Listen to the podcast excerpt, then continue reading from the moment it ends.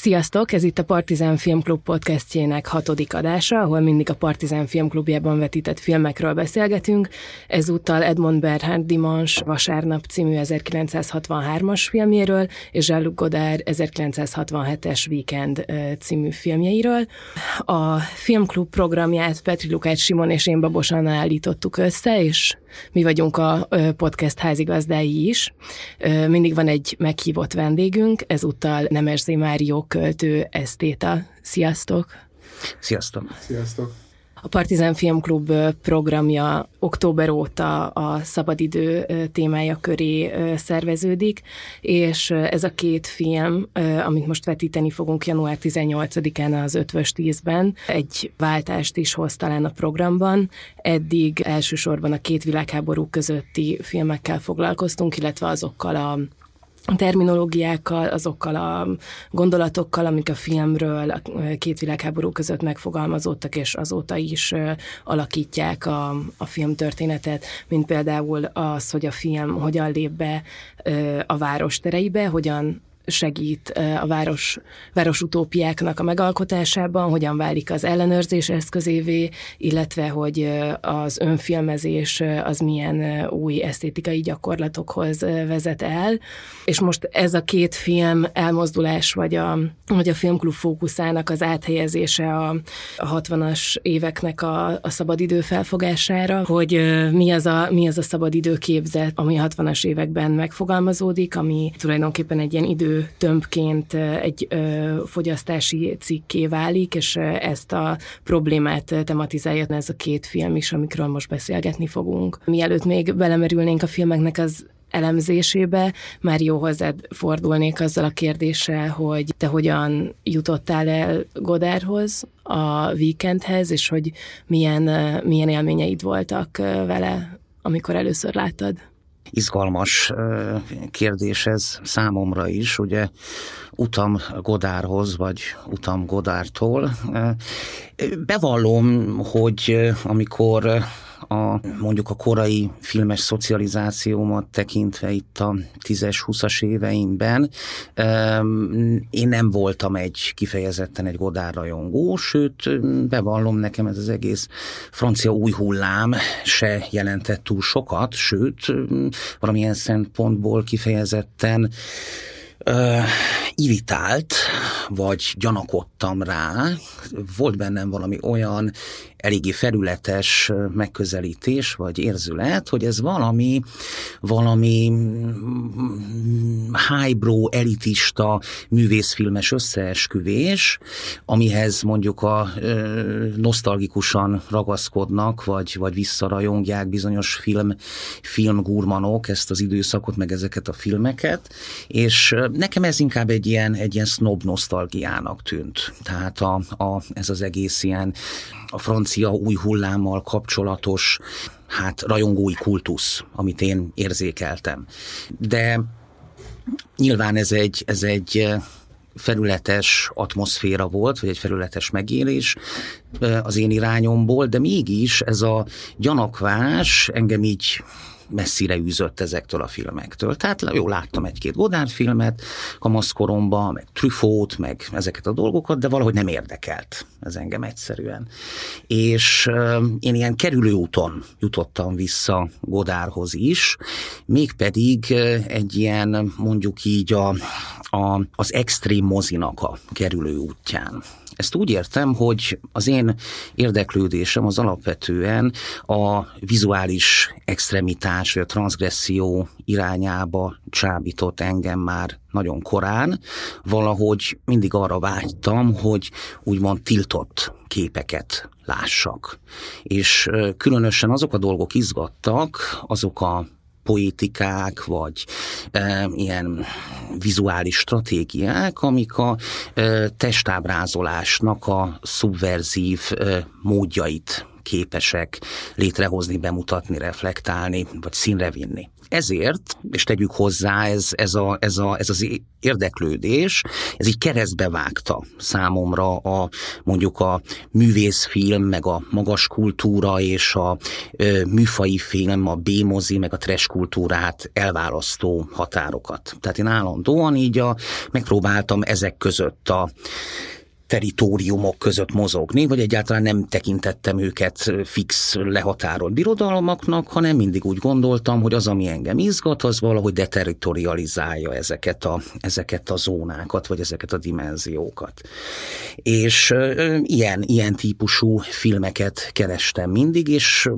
mondjuk így az ezredfordulón nekem egy fontos tapasztalat volt ebből a szempontból, az a filmes trend, amit ö,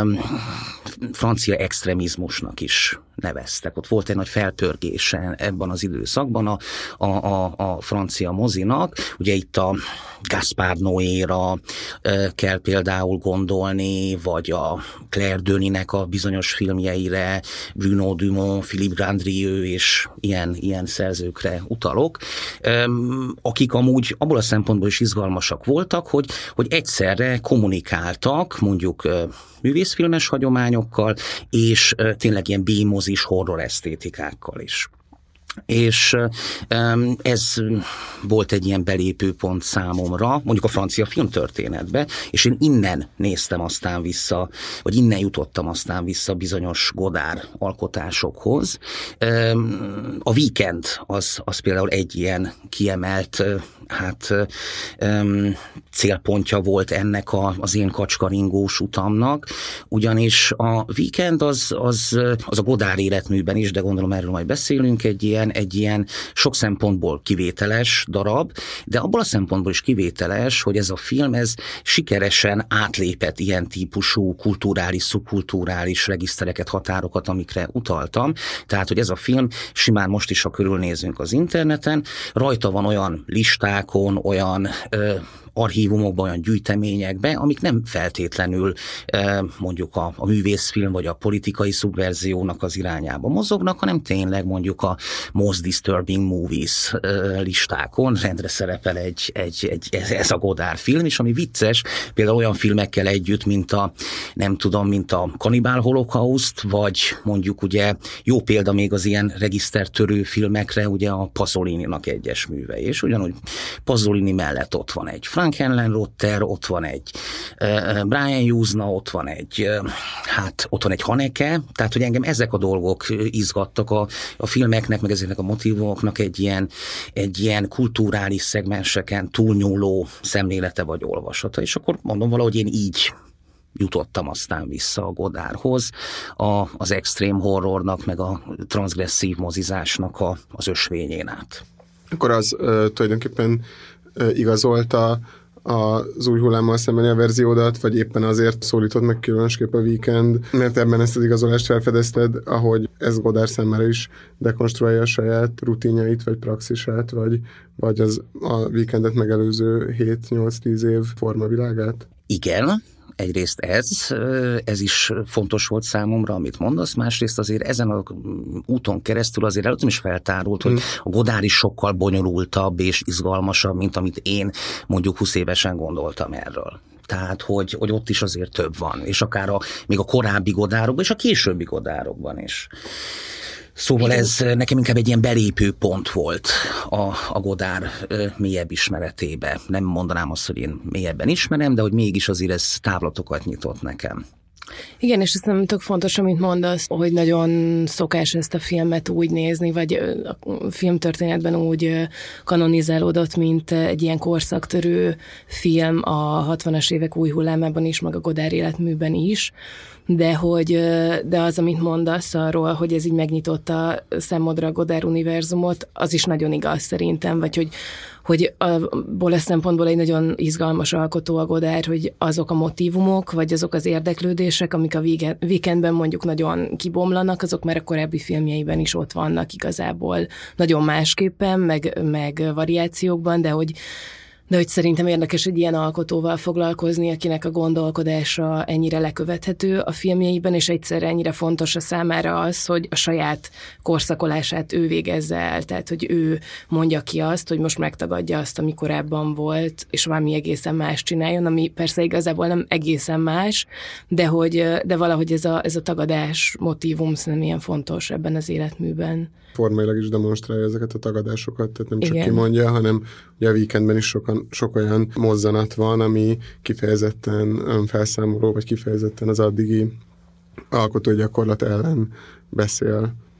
Miközben, miközben mondjuk az az alaphelyzet, hogy egy szerelmes pár, vagy egy házas pár egy ilyen road movie-ra indul, ezt már láttuk korábbi Godár filmekben, vagy ezzel foglalkozott, és mondjuk a Pierre fura gondolok, a Bolond Pierre-ra gondolok, de hogy egész más szerintem itt ebben a filmben a két főszereplő karakter is, és az a, az a filmnyelv is, amit használ. Most csak, hogy egy picit így konkretizáljam, arra gondolok, hogy ugye itt az a, az a történet, hogy egy házas pár, Corin és Roland elindulnak a városból vidékre, hogy kivégezzék Corinnak a, először az apját végezték ki, és aztán az anyját is. Nagyon egyszerűen valahogy így lehetne összefoglalni a film cselekményét, miközben azért ennél persze sokkal több dolog történik, de hogy elközben, miközben ez a ez a filmnek a története, azt látjuk, hogy ezek a szereplők tudatosak mondjuk azzal kapcsolatban, hogy ők filmszereplők. De ez a tudatosság szerintem egészen más, mint mondjuk ami a Bolond Pieróban történik, ahol szintén ugye ott a Belmondó és az Anna Karina játszák a, a főszereplőket, és mondjuk az talán sokaknak megvan ez a, az Anna Karinának ez az ikonikus mozdulat, amikor így vágja a filmet, és hogy azzal akkor így kvázi tudatosítja, hogy ő egy filmszereplő, de ez a tudatosítás számomra egész más mást jelent, mint ahogyan ezek a karakterek tudnak a saját filmszereplőségükről ebben a filmben. Nem, ez nem csak azért van, mert ki is mondják sokszor, hogy ők filmszereplők, vagy hogy ez sok párbeszédet meghatároz, hanem a személyiségük, meg a viselkedésmódjuk, meg az az idézés technika, ami, ami Godárnál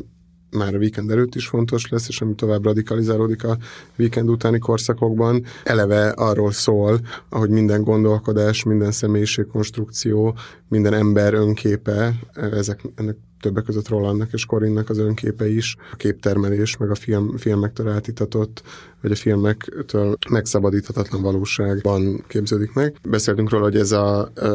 két film, vagy ez a vetítés, ez a program majd azt a ciklust indítja el a szabadidő programban, amikor 68 kritikai elméleteivel és fogalmaival foglalkozunk, amikor ugye megkérdőjeleződik maga az elidegenülés is, hogy egyáltalán létezette egy, egy olyan világban, ahol minden emberi viszony, tárgyak és képek által közvetítődik, különböző termékek, amelyekben az emberek felismerik magukat, tulajdonképpen a test és az elme hosszabbításaiként működnek, vajon létezette egyáltalán bármilyen szubjektivitás, ami aztán később elidegenülhet. Maga ez a gondolat az, ami visszatükröződik, és ami radikalizálja azt, hogy egyértelműbbé válik, hogy ők filmszereplők, mint mondjuk a Belmondó és az Anna Karina, akiknek nem csak egyszerűen arról van szó, hogy rokonszenvesebbek, vagy szeretetre méltóbbak, vagy kvázi egy hagyományos befogadói terminológiával empatizálhatóbb, vagy követésre érdemes az a, az, ami, az, az út, amit megtesznek a Bolond Pieróban, hanem hogy tényleges motivációik, meg személyiségjegyeik vannak, amelyeket így vagy úgy eljátszanak. Olyanok ezek, olyanok ezek a figurák, azért fontos, hogy filmszereplők, mert nincs jellegzetessége a karaktereknek, amihez képest mondjuk torzíthatná a a személyiségüket, vagy a világukat az, hogy mondjuk a legfontosabb vágyaik azok, hogy legyen egy új Mercedesük, vagy eltölthessenek egy hétvégét James Bonddal. Hát azt is mondhatjuk, hogy ezért ez, is, ez, a, ez a kifejezés is néha visszatér a, a, a különböző ilyen e, godárirodalmakban, vagy recepcióban, hogy ugye ez a, a rajzfilmszerűség. Tehát, hogy nyilván itt a kokettálás bizonyos ugye popkulturális műfajokkal, és ez mondjuk itt a figuráknak a, ebben a furcsa ilyen hát um, furcsa ilyen sematizmusában is megjelenik, hogy ezek valószerűtlen figurák ebben az értelemben, hogy, um, hogy egyszerűen ledobnak magukról minden nézői identifikációs kísérletet. Tehát amit te is mondtál, nem lehet velük empatizálni, mert nincs mivel. Gyakorlatilag. Tényleg van bennük valamiféle fura robotszerűség is, ilyen automatizmus. Az is ezt az automatizmust erősíti, ahogy gyakorlatilag önmaguk is ilyen különböző idézetekből állnak össze, tehát hogy ez is ezt a fajta gépiességet közvetíti, vagy, vagy viszi színre. Másrészt nagyon érdekes, hogy hát ezek nézhetjük úgy is, hogy ezek szörnyűséges figurák, és szörnyűséges dolgok történnek velük. Ugyanakkor ez a nézőt érzelmileg nem hagyja meg. Tehát, hogy... Mm, és őket sem. És őket sem. Tehát, hogy... Sőt, nem csak érzelmileg nem hagyja meg, hanem az utolsó pillanatig, mint hogy elpusztíthatatlanok lennének, nem? Semmilyen, minden, minden pusztulás, ami egy nagyon uh, intenzív, meg élénk motivum a filmben, rajtuk kívül, vagy őket nem érintve megy végbe? Hát érzéketlennek, elpusztíthatatlannak tűnnek. Itt megint a rajzfilm figurát hoznám ki, ugye ilyen Looney Tunes az, akit addig ütöd, úgy ölöd, ameddig csak tudod, de mégis egyszerűen, egyszerűen sérthetetlen. És hát, minthogyha ugye ez az érzéketlenség nekem most erre az ugrik be, ugye az a jelenet, az nagyon sok szempontból elemezhető, amikor ugye valamikor a film közepe táján, ott ugye az árokparton ül a házas pár, a férfi látszódik, a női szereplő nem, mert ő az árokban van. És arra jön egy, egy vándor, vagy egy ilyen uh, uh, low-life figura, és akkor észreveszi ugye az árokban lévő nőt, és megkérdezi a férfit, hogy ez a te nő, de az meg nem válaszol sem semmit, és ugye lemegy a, a, a figura a zárókba, és hát nem tudjuk, mi történik, nem látjuk, ez ugye képen kívül történik, de, de vélhetőleg megerőszakolja ugye a női szereplőt. Kijön, a férfi felöltözik, elmegy, és a nő is kijön az árokból, és odaül a férjem el, és mintha semmi nem történt volna, a jelenetet senki nem reflektálja, mennek tovább. Ez, ez valahol tényleg a figurák érzéketlen, nem emberi mi voltának, vagy hát radikális idegenültségének, vagy hát ugye ezt problematizáltatta az előbb, de mégis az van, hogy, hogy ez, a, ez, a, ez az antihumanitása és gépszerűsége a figuráknak, ez nagyon jól átjön ebbe, és hogy nincs tétje itt a nem erőszaknak sem, nincs tétje annak, hogy itt most a, a férj, illetve ez a viszony kettejük között mit jelent, hogy mit kellett volna kinek csinálnia, nincsen bűn, nincs bűntudat, folytatódik tovább a vándorlás ebben a posztapokaliptikus francia vidékben, vidéken. Igen, illetve azt hiszem, hogy az is van, hogy az, ahogy ők léteznek, például abban a jelenetben, a, abban a sokat idézett jelenetben, amikor egy ilyen hosszú kocsizást látunk, ahogy egy dugón végigvezet a kamera, egy dugóban állnak az autók, mert egy karambol történt, és Corin és Roland pedig az autójukkal elhaladnak emellett a dugó mellett. Kvázi, mint hogyha, mint hogyha ezt csak ők tehetnék meg azok közül, az emberek közül, akik ott a dugóban állnak, és hogy azt hiszem, hogy ebben a jelenetben egy kicsit így az is benne van, hogy mit jelent egy filmnek a főszereplőjének lenni, nem? Vagy hogy vagy az, hogy, hogy mindenki más, minden más szereplő bele van zárva ennek a filmnek a, a valóságába, és ők pedig így elmennek ennek a, a filmnek a belső valósága mellett. Valahogy ez nekem nagyon kiemeli ezt az ilyen furcsa, tudatos főszereplő állapotot. Egyszerre azt, hogy a filmek főszereplőivel mindig, minden ilyen problémátlanul történik, vagy azt szerint, hogy ez előre vihesse, előre mozdíthassa a cselekményt, és egyszerre pedig, egyszerre pedig az, hogy azt is kiemeli, hogy mennyire el vannak zárva a filmnek a belső valóságától is. Mert ugye az egy dolog, hogy velük nem történhet semmi, de a, de a többi szereplővel viszont, akik nagyon gyakran irodalmi figurák, vagy más filmekből idézett történelmi alakok, velük viszont történnek dolgok, meghalnak, felrobbannak. Ők elpusztíthatóak. Ők elpusztíthatóak. És, és ez, a, ez, a, ez a főszereplő állapot, meg amit mondtál már jó, hogy ebből nekem, nekem azt hiszem, hogy az automatizmus, meg a vezéreltség a leg, leginkább figyelemre méltó, szóval, hogy amennyire van még maradványa a lélektannak, meg a lélektan által mozgatott cselekménynek ebben a filmben, annál is inkább zavarba ejtő, hogy tulajdonképpen miért akarják ezt az utat megtenni, hogy miért akarják a, a, a vagyont, az örökséget megszerezni Korin anyjától, akinek ugye a meggyilkolására szegődnek, miután már módszeresen mérgezték a, a családapát, hiszen az első jelenetből kiderül, hogy egymást is meg akarják ölni, ez a házasság semmilyen élvezetet, semmilyen akár pénz által életben tartott örömöt vagy vágyat nem ígér, és ezzel párhuzamosan a, a, az afférjaik vagy a, vagy a többi viszonyaik sem. Korinnak film egyik leghosszabb és legzavarfejtőbb jelenetében megjelenik a szeretője, aki egy pszichológus szerepét veszi föl, ilyen térbeli hatalmi viszonyban ülnek egymáshoz képest, hogy egy pszichológus és a paciense, és beszámoltatja Korint a, egy szexuális fantáziájáról, aminek a fantázia vagy, vagy valóság volt a, nekem igazából már maga a megkérdőjelezése is redundáns, vagy hogy, vagy hogy amikor Corina fel, amikor elmeséli a, a képet, a, a jelenetet, magát az orgia eseményt, és, és amikor a végén a férfi megkérdezi, hogy ezt, ezt álmodtad-e, vagy tényleg megtörtént, akkor ugye arra mondja, hogy Kori, hogy nem tudom, de hát az egész filmnek a, az, ahogy, amiről eddig beszéltünk, az a rajzfilmszerűsége, a figurák rajzfilmszerűsége, és a, a fizikai sértetetlenségük is valahogy egyértelművé teszi, hogy ezek a dolgok nem elkülöníthetőek. És, és viszont e, emiatt, minden miatt, és, és azok, azok miatt a mozzanatok miatt, amikor számot adnak arról, hogy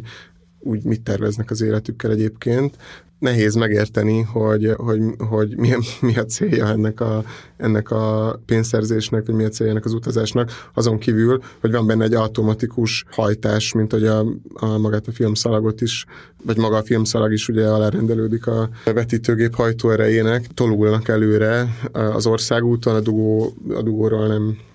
tudomást véve, miközben persze, mondom, nyomaiban azért megmarad az, ami egy, tehát az, hogy dolgoknak van következménye, vagy hogy észlelik a maguk körül, körülöttük lévő világot. Például ugye úgy tüntetik el a gyilkosság nyomait, amit sikerül megölni Kor- Korinányát, hogy aztán visszamennek az egyik karamból hoz, és ott, mintha a karambol áldozatául esett volna, fölgyújtják, a, egy kocsiba rejtik, és, és fölrobbantják a holtestet. Mindezzel együtt, vagy mindezzel a sértetetlenséggel együtt, aztán a film utolsó negyedének a legmeghatározóbb motivumai közé fog tartozni a kannibalizmus, és az evés, és a, és a test transgressziója, meg széttrancsírozása, meg az, hogy új formákat felvesz. Nyilvánvalóan van valamilyen fizikai valósága például Roland testének, mert aztán azt egy megjelenő és elfogyasztható, materializálódó hús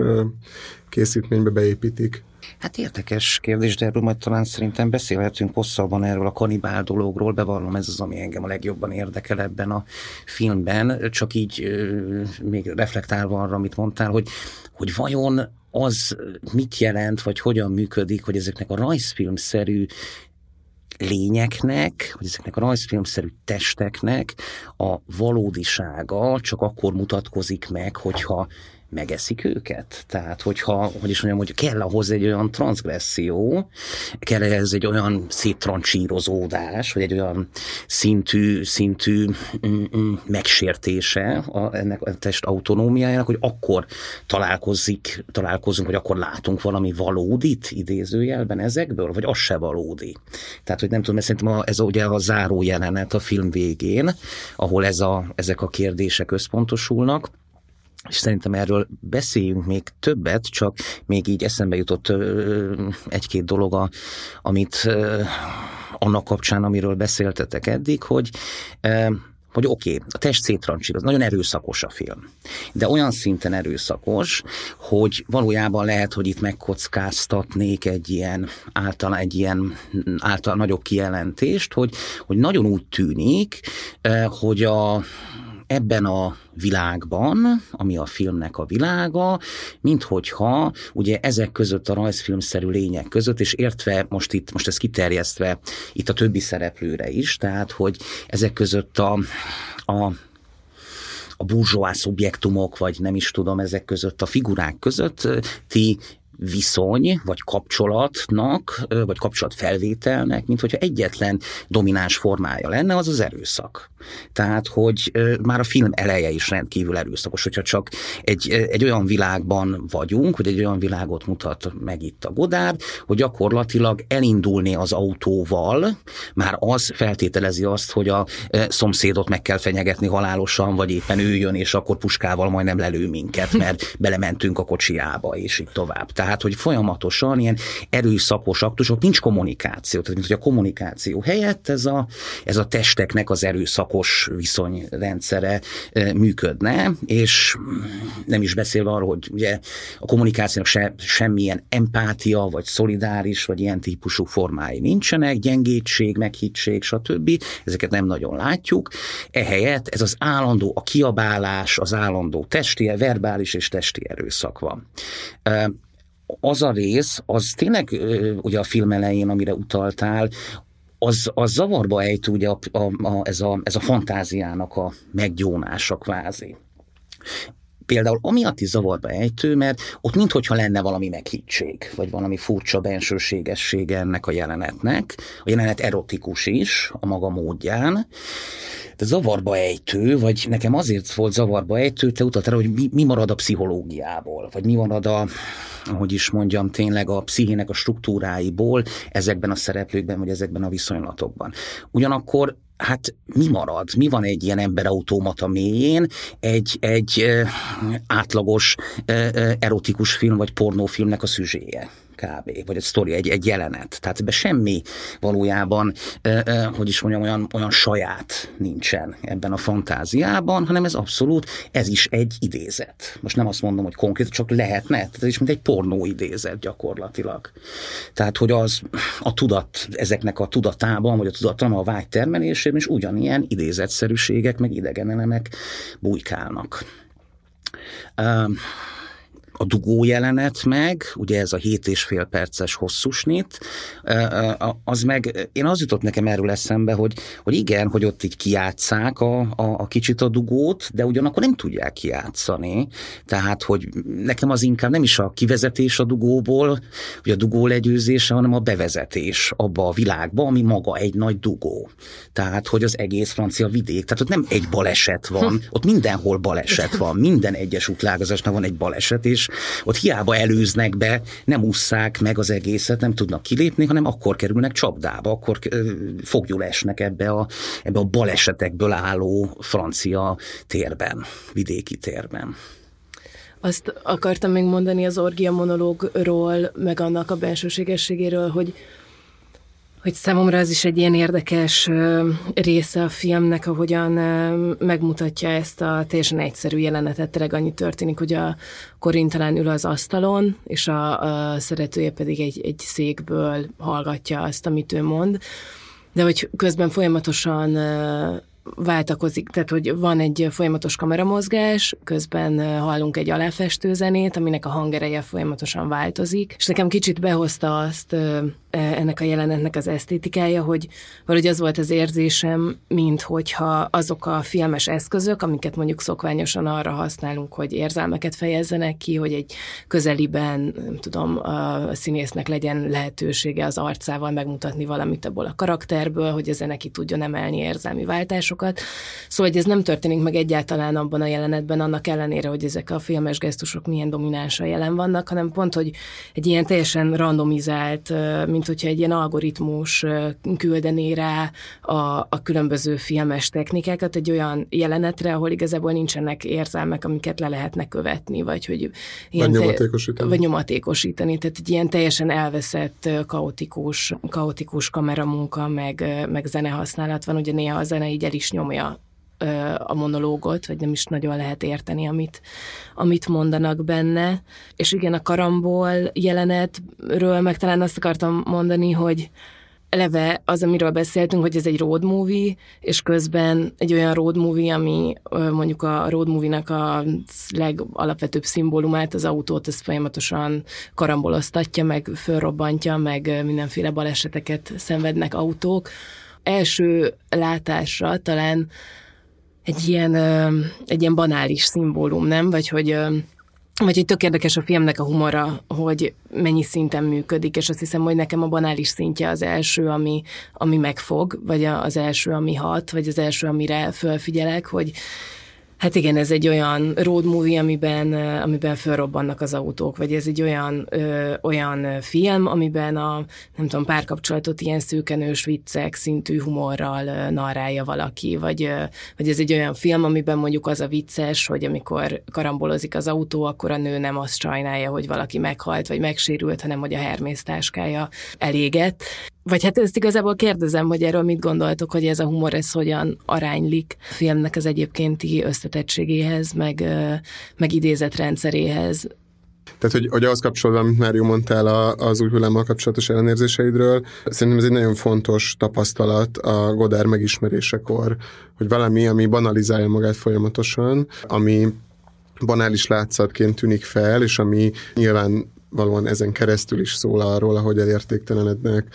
képek, motivumok, akár formai eszközök, mint a zenehasználat vagy a varió, akár viccek, ahogy viccekben sematizálódik a emberek közötti párbeszéd. Belőle a, sznob, a sznobéria érzetét váltottak ide, hogy akár azt is kiváltatja, hogy, hogy, e mögé, ne akar, hogy ne akar mögé nézni, tehát hogy valami butasságnak tűnjön egyszerűen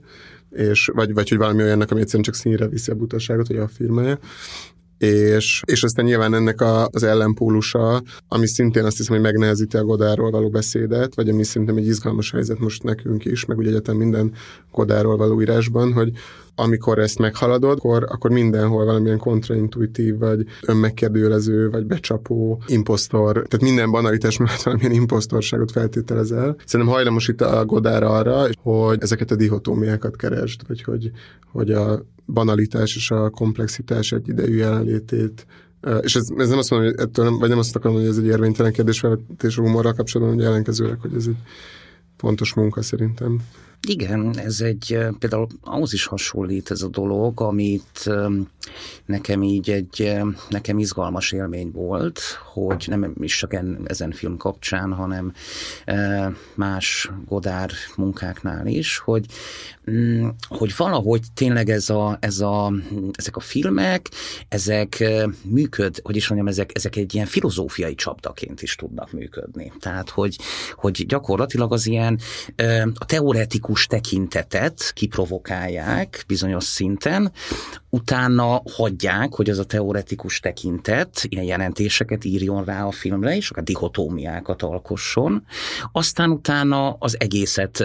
aztán utána a film meg tönkrezúzza ezeket a koncepciókat. Tehát, hogy állandóan mozog, én ezt, én ezt amúgy nagyon élvezem. Én, én ezt tartom valahogy, nem biztos, hogy ez a jó kifejezés, de én ezt egy, egyfajta anarchizmusnak látom. És ez nekem nagyon szimpatikus a, a, a Godár munkáiban, hogy, hogy nem hagyja azt, hogy a nézői jelentés alkotás rögzüljön. Tehát, hogy ez, ez, ezt nem hagyja magát, tele van mondjuk folyamatosan ideológiával, ideológia kritikával, mm, kultúra kritikával és rengeteg minden mással, de ezek valahogy sosem tudnak nyugvópontra jutni. Tehát, hogy ezt én, ezt én kifejezetten élvezem ebben az egészben, hogy, hogy, hogy ilyen értelemben rossz hiszemű, mert csapdába akar csalni. Tehát, hogy erre gondolok. Másrészt, ugye itt a, beszéltetek a banalitásról, meg a, meg a humor problémájáról. Én nagyon humor, én rendkívül humorosnak tartom ezeket. Én nagyon jól szórakozom a, a, a Godár filmeken, a, a el tudom azt fogadni, hogy a, mondjuk ugye a híres ugye az ezelőtti, a weekend előtti és szorosan vele összekapcsolódó film, ugye a híres a kínai lány, azt, azt, azt én imádom ebből a szempontból, azt tényleg egy ilyen, tudok azzal menni, hogyha valaki azt egy ilyen maoista bőrlesznek nevezi, és én ezen nagyon jól tudok szórakozni. A, mm, a koncepció súlyát is elismerve, megértékelve, de mm, csak arra akartam még visszatérni erre a, a karambol problémára, hogy most így az eddigiek kapcsán mondhatjuk azt, hogy ez a teoretikus tekintet karambolja, ugye mindig ez a zátonyra futtatása, ez a godári gondolkodás, de, de a karambol szerintem egy nagyon uh, izgi téma sok szempontból. Például a film időkezelését tekintve, vagy az, annak, hogy mit gondol az időről ez az egész. Uh, ugye hogy kultúrtörténetileg nézzük, akkor meg lehet kockáztatni egy olyan ö, állítást, hogy valójában az idő standardizálódása az összefügg a közlekedéssel. Tehát, hogy főként ugye az ipari társadalom e, és a technológiai fejlődésnek azzal a, a, a tömegközlekedést érintő változásaival, például a vonatközlekedéssel. Hogy ugye a vonatközlekedés meg a vonathálózatoknak a kialakítása szükségszerűvé tette, hogy a különböző pályaudvaroknak ugye a, és az adott városoknak a az idejét egymáshoz zal szinkronizálják, hiszen csak így volt lehetséges például a késésnek, meg a különböző hát baleseteknek az elkerülése. Így lehetett ugye a hát nyilván a, az áruszállítás és a különböző ilyen, ilyen ipari érdekek maximalizálása mentén, így, így vált lehetségessé valahogy egy közös időnek a kialakítása, ugye a kapitalista modernségben. Mondhatjuk ezt. Na most, ugye ez kiterjeszthető így az autóforgalomra is,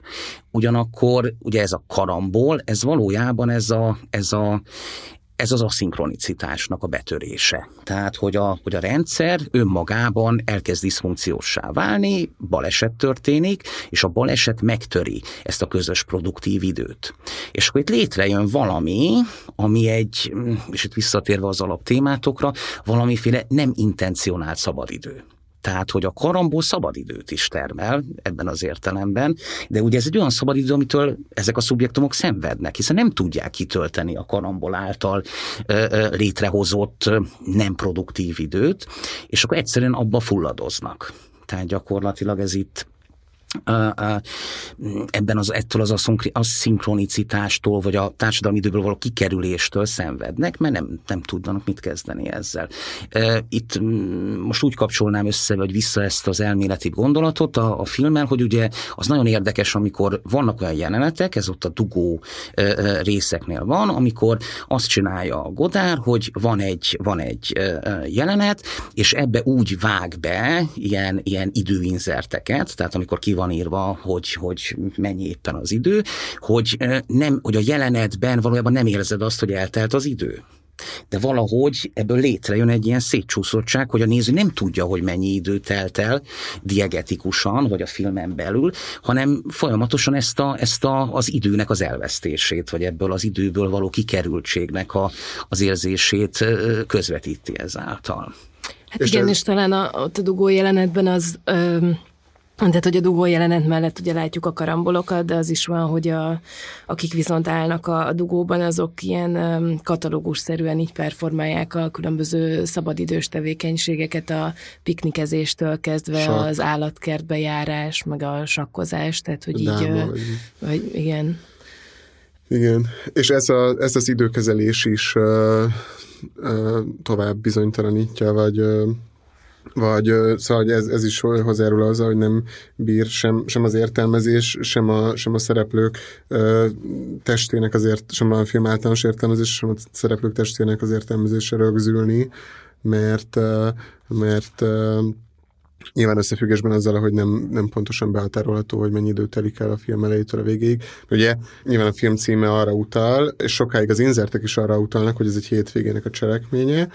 a szombat délután az nem tudom, több órára van darabolva, aztán vasárnap lesz, amit egy külön inzertbe is jelent. A vasárnappal egyidejűleg azt is bejelenti, hogy ez egy hétfői mese, vagy egy hétfői történet, amit most látunk, és aztán egy ponton elhangzik, hogy csütörtök van, és már igazából négy napja nem aludtak, aminek szintén ugyanúgy, mint hogy a nem érőszaknak például, vagy, a, vagy az állandó lövöldözésnek szintén semmilyen fizikai nyoma nincs a testükön, mármint a kialvatlanságnak. Emiatt nagyon infernálisnak tűnik ez a, az őket váratlanul érő, vagy, vagy tervezetlen szabadidő, amit ahogy mondod,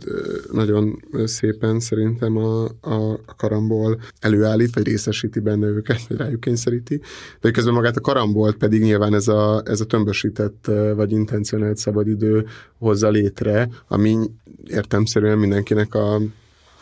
nem tudom, leghétköznapi tapasztalata, hogy hát mikor van dugó hétvégén, meg a munkaidő végekor. Egyáltalán, hogyha egy akarjuk meg Godárt, vagy az életművet korszakolni, akkor erről, erről érdemes beszélni, meg a filmet lezáró vége főcím kapcsán, ahol ugye nem csak a film végét írják hanem magának a filmnek, mint eszménynek, a filmtörténetnek, a filmkészítésnek a végét is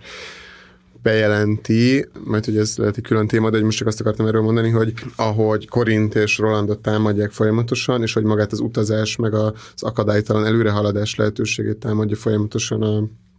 a dugó, meg a sokaság, meg a halmozás, meg hát a tömbösített időszerkezet, ugye úgy támadja értelemszerűen Godár ezeket a filmes közhelyeket is, meg formákat, meg zsánereket, mint amilyen mondjuk a road movie is, de hogy közben ezzel egyidejűleg csak, hogy iszonyú gyönyörteljes, meg iszonyú ingergazdag az, hogy filmezi ezeket az autókat, tehát miközben nyilván az egyik legkönnyebben olvasható, vagy legkézenfekvőbb kritika a filmben az árufetisizmushoz, meg, a, meg az autók, táskák és más státuszszimbólumok totemizálódása vagy tabusítása körül forog. A közben valahogy Kodár, hát még mindig, akármennyire dekonstruálódik már itt a narratív filmkészítése, de még mindig megmutatja azt a hihetetlen képességet, meg esztétikai érzékét, ami a, ami a nagy szabásúsághoz, meg a, azoknak a nagy, igazán nagy, megalomán képeknek az előállításához kötődik, amikből hát gyakran idéz, meg megkérdőjelezi, meg bírálja, de aminek a, aminek a kultúrtörténeti, meg, meg szemléletformáló, meg az új ember megalkotásában betöltött szerepét folyton elismeri. Vagy... De nagyon szépek a traktorok is. Okay. Hát, hogy a traktorok azok fantasztikusak, azokat az is legelteti ugye ott a tekintetét a kamera, és ugye ott a traktorok, és, a, és a, ezek között az árufét, hogy hát ilyen fétisként, totemként működő, státuszszínként működő autók, sportautók között van egy, van egy izgalmas feszültség is, ugye van egy külön egy ilyen baleset jelenet,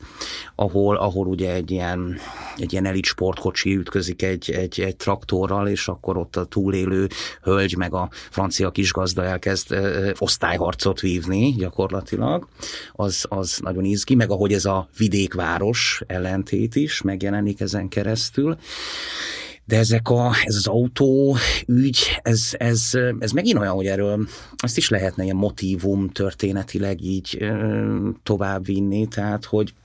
hogy mikor mondjuk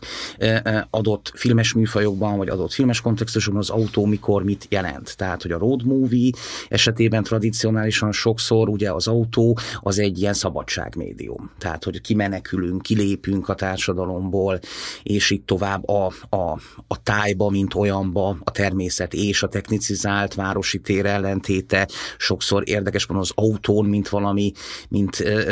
ugye, mint, egy, mint az autó, mint a, mint a szabadság felé vezető, tehát a ló, tehát gyakorlatilag ez egy ilyen kvázi gépesített menekülési médiumként van leírva, vagy ábrázolva, van ilyen is. Ugyanakkor meg hát nyilván nagyon sok példát tudunk arra mondani, ahol ez az egész ilyen um, fogyasztói univerzumban való bebörtönözöttségnek a, a, a e, motivuma ez. Például van ez, szerintem ebből a szempontból nagyon érdekes, ez a, a e, George Lucasnak az American Graffiti című filmje, ami eh, ugye itt a 60-as éveket próbálja megmutatni a 70-es évekből, ugye ez az egyik olyan film, amit a Frederick Jameson a nosztalgia filmek egyik ilyen tipikus példájának hív, és ugye abban a filmben amerikai kisváros, ifjúsági szubkultúra az, ami ott megjelenik, de az az érdekes, hogy ezek a fiatalok abban a filmben kiselépnek az autóból szinte. Tehát az autó az olyan, mint a legprivátabb intim zónál rájuk, vagy a testük gyakorlatilag a szexuális kapcsolatok, a különböző szociális, szociális rítusok, azok mind az autók közvetítésében, illetve az autókban történnek meg. Tehát, hogy ezt most csak arra hozom fel példának, ahol tényleg ez a, ez a totem, vagy ez a szimbólum gyakorlatilag az ilyen fogyasztói szubjektumoknak a protézisévé válik, tehát a testük részévé válik, és hát ilyen értelemben a karambol, hogy az autótól való elválasztottság, az egyfajta amputáció, az is egy ilyen, ilyen értelemben vett erőszak. És akkor lehetne egy zsonglőrködni még sok filmes analógiával, a David Cronenbergnek a Crash című filmje, ami szerintem ezt az egész kérdést egészen érdekesen tovább gondolja, de hát az egy sokkal későbbi film. Nem biztos, hogy be kell hozni, de, de, de azért ott a, a baleset, az ugyancsak egy egy központi motívum, csak ott a, hogy is mondjam, a balesetnek ben olyan típusú már egy ilyen posztmodern fogyasztói szubjektumok vesznek részt, akik kiborgok. Tehát akik ráadás, tehát össze vannak nőve az autóval, sőt az autó az már gyakorlatilag, vagy maga a baleset is kvázi nem csak erőszak, hanem szexuális élvezet. Meg talán az is, hogy az autó, mint szimbólum, nagyon sokszor egy ilyen egy védettséget ad, vagy egy ilyen magánszféraként tűnik föl azoknak a nőknek a számára, akik autót vezetnek, és így a városnak az utcáiról egyrészt ki is vonják magukat, de másrészt jelen is vannak, de hogy ebben a filmben szerintem így nem válik igazából, vagy soha nem válnak az autók ilyen magánterekké, tehát hogy itt nagyon könnyen cserélődnek a sofőrök, tényleg olyan médiumokká válnak, amiknek, mint hogyha az lenne a rendeltetése, hogy karambolozzanak, vagy az a tulajdonképpen, amikor ugye megölik a Korinnak az anyját, akitől az örökséget remélik, akkor is ott az autónak a felrobbantása az egy ilyen megoldásként jelenik meg, és valahogy ennek a filmnek így nem ilyen nagyon erős állítása az, hogy ennek a szimbólumnak így ez a, ez a sorsa, vagy hogy amit így szoktak mondani, hogyha egy filmben így meglátunk egy fegyvert, akkor az el fog sülni, hogy kicsit így az van ezekkel az autókkal is, hogyha meglátunk egy autót, akkor annak karamboloznia kell. Talán ez egyetlen olyan tevékenység ebben a filmben, ami mondjuk a, a szabadidőnek egy ilyen valódi megélése, vagy, vagy az egyetlen olyan jelenet, ahol így ezt um, hagyja a Godár így um, kibomlani, az az a jelenet, amikor egy farmon egy férfi elkezd Mozartot zongorázni. Ez a, ez a másik ilyen ikonikus hosszú beállítása a filmnek talán, amikor ez a Paul Gigoff nevű karakter, aki egyébként a korszaknak egy fontos színésze és forgatókönyvírója zongorázik Mozartot, és ehhez kapcsolódik a filmnek az az állítása is, hogy kétféle zene van az egyik, amit hallgatunk, és a másik, amit nem hallgatunk és az, amit hallgatunk, az Mozart, és Mozartnak a továbbélése a kortárs popzenében, például a Beatlesben, és, és a másik, amit nem hallgatunk, az pedig a, a kortárs klasszikus zene, komoly zene. Ez egy olyan állítás, ami, ami kapcsán érdemes talán kibontani azt, ami megint csak egy olyan dolog, ami olyan túl könnyűnek tűnhet, vagy olyan túl könnyen értelmezhetőnek tűnhet, Godár kultúr pessimizmusa, amit nem, nem, nem úgy értem szó kapcsolatot, mint hogyha ez létezne feltétlenül, csak hogy felkínálja magát látszatként. Hogy ugye itt nem, tehát hogy ugye ez a szembeállítás, ez, ezt igazolja nyilván maga a jelenet is, ahol tényleg hallgatják Mozartot, és annyiban tényleg egy szabadidős pillanatnak tűnik, hogy a parasztok megszakítják a, a munkájukat, és figyelik a szongorajátékot, nem egyszerűen arról van szó, hogy, hogy Godard szembeállítaná magas művészetként és populáris kultúraként mondjuk Schönberget Mozarttal, vagy a Mozart által kidolgozott harmóniákat továbbvívő rock and hanem ezen belül is tesz olyan megjegyzéseket, amik, amik nyilvánvalóvá teszik azt, hogy igazából mondjuk a hallgatottság, például az, hogy mondjuk Mozartot hallgatják, az nem, az nem mondjuk az nem egy esztétikailag szubstantív hagyományfolytonosságot jelent feltétlenül, vagy nem azt jelenti, hogy valami fennmarad, mint ami egy ö, ö, önérték mondjuk a, az alkotásban, vagy ami igazolja egy, művész, egy műalkotásnak a, az érvényességet, vagy a tartalmasságát, hanem hogy ez ugyancsak termékesül, és hogy például Például egy ilyen kiszólás ugye az, hogy hát csak gondoljunk a jogdíjakra, amiket ma kapna Mozart, ugye szembe helyezve azzal, ahogy eltemették egy tömegsírban, vagy és közben ugye azt is mondja, és hogy gondoljunk azokra, hogy gondoljunk arra, hogy ma milyen arisztokrácia jutna Mozartnak, szemben azzal a Habsburg arisztokráciával, amelynek a megrendelésére dolgozott részben. És hogy csak azt akarom mondani ezzel, meg azzal, hogy, és hogy mindez a társadalom, ami, ami részt vesz a, a Mozart termékesítésében ugye Schönberget még csak nem is hallgatja. És az, ahogy, ahogy megjelennek ezek az irodalmi figurák a filmben, akár ugye az Alice Csodaországban, Alice szának öltözetébe bújtatott Emily Bronte, vagy Balsamo, Dumas karaktere, vagy a Saint-Just, és az a tudatlanság, vagy, vagy nyilvánvaló referenciális hézag, ami, ami miatt ezekkel semmilyen viszonyban nem tud lépni a két főszereplő, az nem egy, csak, szóval csak azt akarom hogy hosszan nyomatékosítani, hogy ez nem egy ilyen konzervatív kultúrpesszimizmus szerintem, hanem egyszerű, hanem pont, hogy egy nagyon konstruktív, egy nagyon előremutató gondolat arról, mindannak az egész Godárral, Godárral kapcsolatban a legfontosabb gondolatrendszernek a része, eleme, vagy az egészet így továbbvívő magja, ahogy maga az idézés, maga a minden létező kulturális referenciának a folytonos átsatírozódása és az új mediális feltételrendszerek és az új közvetítési módok általi kisajátítása, vagy, vagy elhasználása, vagy, vagy újraértelmezése, ez mind az, amiben élünk, és ami, ami, aminek a legfontosabb szereplőjeként a film, meg a, a minden, mindenfajta film, a, nyilván egyfelől a hollywoodi játékfilm, másfelől az instrukciós filmek, a reklámok, a propaganda különböző formái újra kódolják a gondolkodásunkat, meg a, meg a hivatkozási alapjainkat. És hogy hogy szerintem érdemes ebben nem valami, valami regresszív dolgot felfedezni, ami egyszerűen csak így sajnálkozik a műveletlen burzsóázián. Ezt csak azért mondom ilyen hosszan, mert, mert mondjuk sokan értelmezik úgy ezt a filmet, mint hogyha ez így a nyugat alkonya lenne. És ugye nem egészen erről van szó, hanem egyszerűen számot vett egy gondolkodási formával azzal, hogy mi a film, mint, mint autonóm művelet és hatásmechanizmus. Hát és talán ehhez kapcsolódik az is, hogy ahogy a weekendet, úgy a kínai lányt is szokás egy ilyen konzervatív olvasatban a 68-as generációknak a kritikájaként értelmezni, ami ami szintén szerintem egy ilyen leegyszerűsítő olvasat talán, vagy hogy, vagy, vagy hogy pont ez a, az újrafogalmazásnak a, az igénye, vagy, vagy ezek a filmek, mint a folyamatos újrafogalmazást bejelentő filmek talán érdekesebbek, mint hogyha egy egyszerű ö, 68-as kritikai megjegyzésként olvassuk őket. Az, ahogy kivonja a lélektant, például ennek a két főszereplőnek a mozgatásából, az, azzal párhuzamba állítható, vagy talán annak megfeleltethető, vagy azon keresztül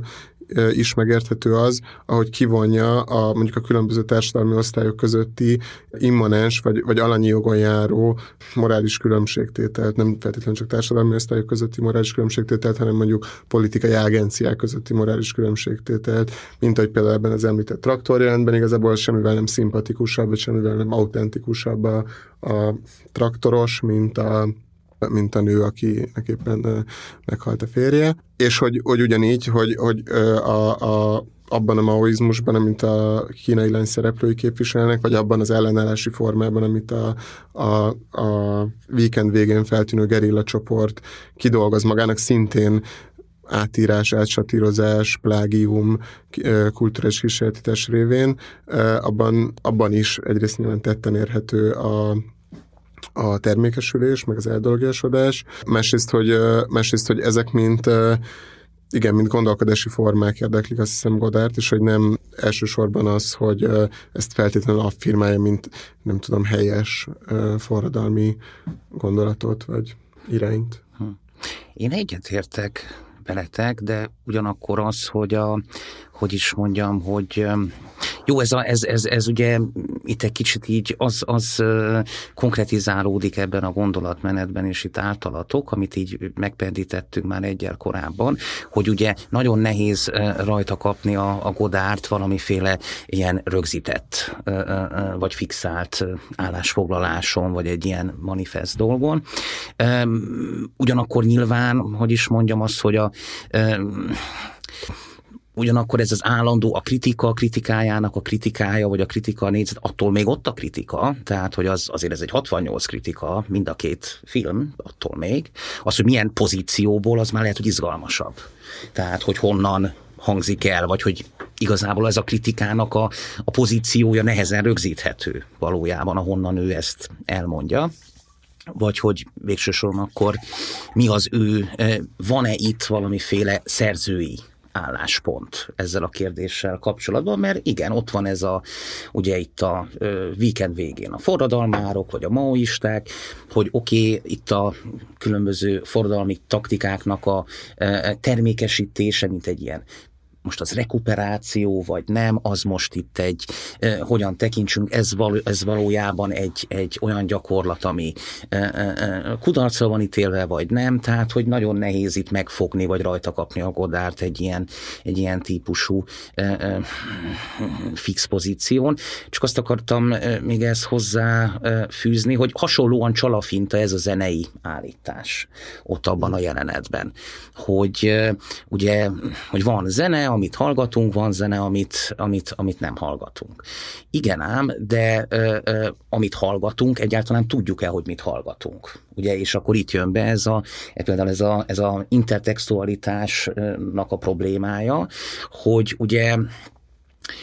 valójában azt, ezt úgy is tudjuk fordítani, hogy oké, okay, mondjuk popzenét hallgatunk, de ezt lehet, hogy mondjuk valamilyen ö, fogyasztói szubjektum mondjuk olyan módon hallja, hogy ö, nem hallja benne a Mozartot például, vagy nem hallja benne a történetiségét a dolognak, hanem, és lehet, hogy nem a popzenével van például ebben az értelemben a probléma, hanem a hallásnak a regressziójával. Tehát, hogy nem is, a, nem, nem is az a kérdés, hogy a, most a Beatles versus Schönberg, hanem egyszerűen a, a, ezt át lehet vinni egy ilyen befogadó oldalra, nem tudom, hogy mit hallgatok, amikor hallgatom.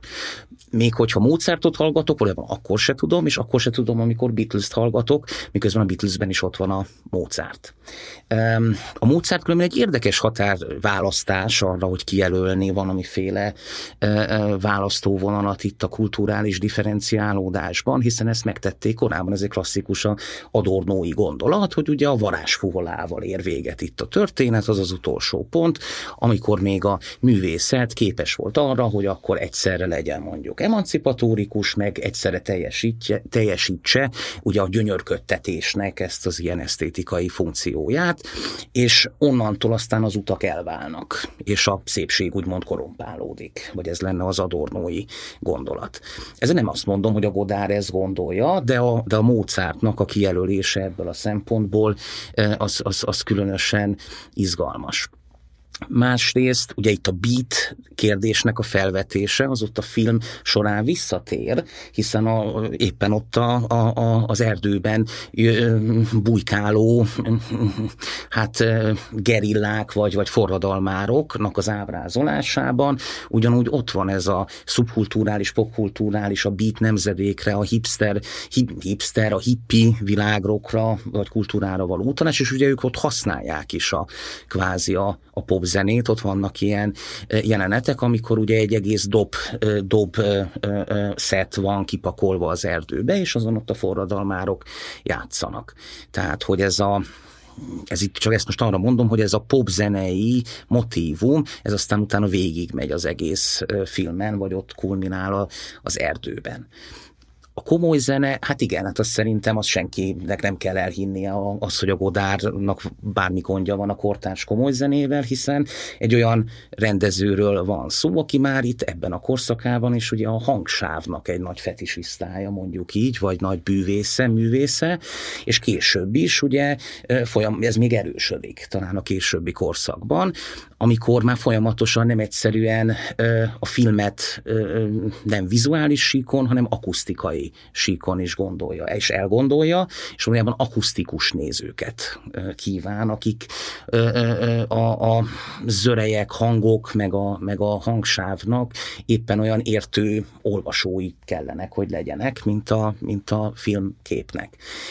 És ott ugye van egy erős kapcsolódás, ott a Pierre Schaeffer féle akuzmatikus zene, és mondjuk a 70-es évek Godárja között. Tehát, hogy ott élő, nagyon erős rákapcsolódás van a kortárs komoly zenére a Godár esetében, ezzel csak azt akartam még, még mondani. Úgyhogy látjuk, hogy ez a, ez, a, ez a gondolat megint olyan, ami ott elhangzik a Mozart előadás közepette, ez hasonlóan furmányos és eléggé nehezen egyszerűsíthető le valamilyen statementre. Csak ennyi. Tehát, hogy folyamatosan ez problematizálódik. De mondjátok, hogyha ezzel nem értetek egyet, de hogy talán, hogyha a varázsfúvalát ezt elfogadjuk, mint egy ilyen választóvonal, akkor a víkendet is, vagy hogy, vagy hogy akkor e felől talán értelmezhető a, a filmnek a vége, ugye amikor kiírják, hogy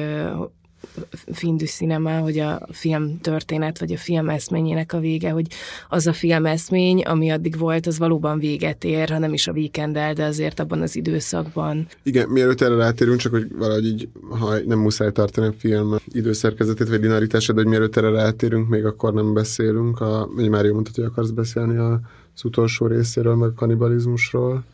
Igen, akarok beszélni erről, de, itt, de, ezt, de ezt inkább átfordítom. Ti, itt egy ilyen kérdés, és okay. akkor így osszuk szét ezt a dolgot, hogy most ti mit gondoltok erről? Tehát mit, mit jelent ez, hogy ott a film végén, ugye ez ott azt látjuk, hogy végül ugye a házas pár, hosszú vándorlás, meg mindenféle hát kitérőkből és kitérőkből álló útjuk során elérkeznek egy, egy olyan pontra, ugye ott talán angol turisták vannak éppen, akikkel összetalálkoznak, és akkor meglepi őket egy, egy, hát egy ilyen forradalmi gerilla terrorista csapat, és akkor elfogják őket, be elviszik a, a, a szállásukra, és akkor hát ott sok minden történik, de a lényeg az, hogy ezek a e, forradalmárok kanibálok. De Szerintetek ez mit, mit jelent, hogy a forradalmárok kanibálok? Vagy ti hogy tudnátok ezt a, ezt a dolgot értelmezni? Ez micsoda? Tehát, vagy jó, nyilván ezer minden lehet, de ti ezt hogyan néztétek? Ezt a forradalmi kanibalizmust? Hát először is, de ez nem lesz válasz a kérdésedre, de, de ugye ez a, az a szakasz, amikor megtörik annak az illúziója, hogy ők halhatatlanok, mert a férfi meghal. És valahogy nekem ez így a Godard filmekben egy ilyen fontos motívum, hogy valahogy a, a nők mindig sokkal jobban vagy sokkal tartósabban a szimbólumaivá válnak ennek a típusú romlottságnak, vagy így a nem tudom, a, a, a spektákulum társadalmának, a lelki állapotának a nő az valahogy a Godárnál mindig a kicsúcsosodása, és... Meg hát áruló. És áruló. Egyszerűen maga a túlélés, árulás. Igen, igen. Igen, tehát ugye az, az egy ilyen érdekes dolog, hogy ott a férfinak azzal, hogy meghal és, és elfogyasztják, azzal teste lesz. Én egyébként azt hiszem, hogy a, a kanibalizmust azt, azt afelől olvastam, amit már mondtam is nektek korábban, hogy a,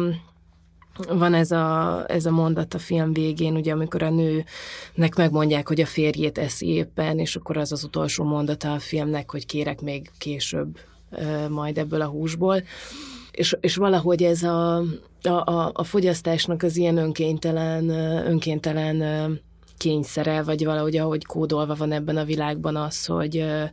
hogy ez a, a, a végletekig kell, hogy elmenjen, és a végleteki, a végső kielégületlenség az mindig tovább fogja hajtani egyel így a, a, ezt a road movie-t, ami a, a teljes önfelszámolás felé vezet. Tehát, hogy ez mondjuk a, hogy is mondjam, ezek, ez ennek a ilyen rajzfilmszerű embergépekkel benépesített ilyen fogyasztói posztapokaliptikus térnek, tehát ennek a önmagába karambolózó világnak lenne, vagy fogyasztói világnak lenne valami szupermetaforája, tehát vagy a fogyasztásnak, Hát azt hiszem, hogy igen, de közben meg ugye az is egy érdekes szál ezen belül, hogy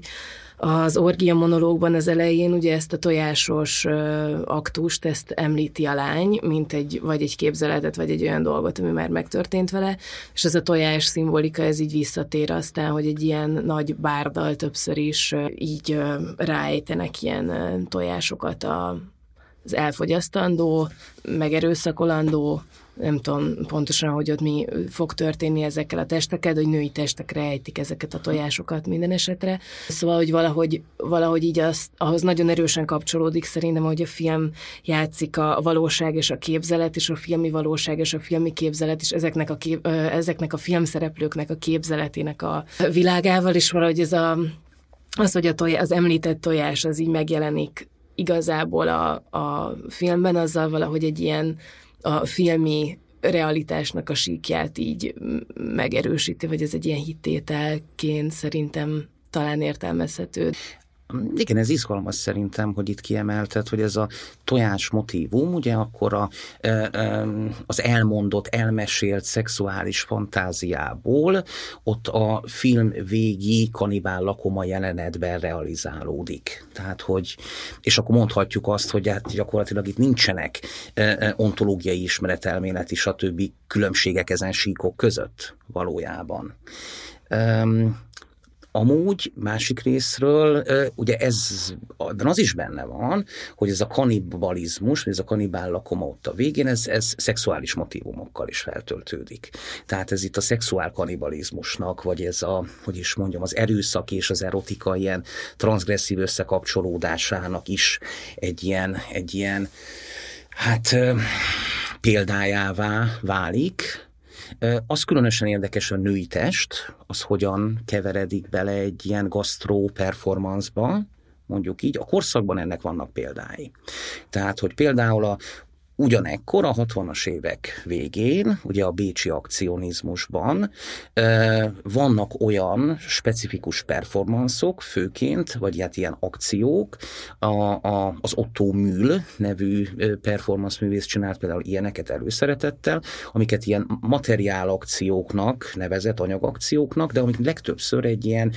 asztali tabló jelenetet mutattak be, tehát aminek voltak ilyen főzési vagy gasztronómiai ö, aspektusai társai is, de ugyanakkor ez úgy nézett ki, hogy akkor testeket helyeztek el e, az asztalon, vagy ezt imitálták, és előszeretettel női testeket, amit összekevertek különböző anyagokkal, vagy élelmiszerekkel. Tehát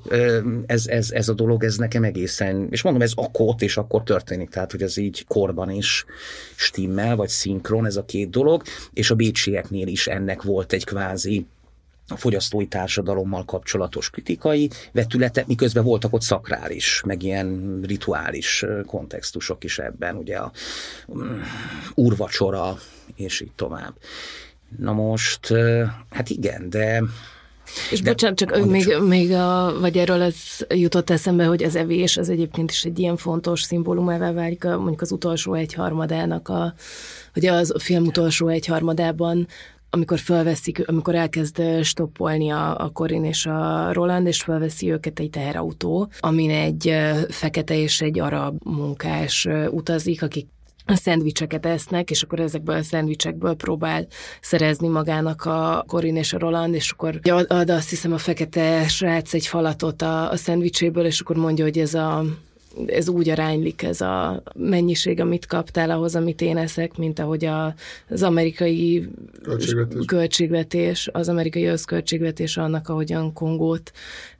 vagy amennyi abból Kongónak jár. Tehát, hogy egy ilyen nagyon politikai színezetet kap már az evés aktusa önmagában is, önmagában mire eljutunk evés... odáig, hogy ez a kanibalizmus bejöjjön. De hogy ez is, ez is egy hasonlóan ezen dekódolható, vagy, vagy állítással redukálható helyzet, mint mondjuk a, a zongorázás közbeni monológ, mert hogy önmagában az evés annyira, egyszerűen az, hogy valaki eszik, az annyira visszataszító, vagy annyira könnyen idézi meg a szellemellenesség, vagy a szellemtelenség állapotát, az, a, hogy egyszerűen arra fókuszál, hogy eszik, vagy hogy az idézett szövegeket ott ugye felolvasnak Franz Fanontól például, és hogy, hogy kvázi, hogy ezt, az, kvázi, hogy ezt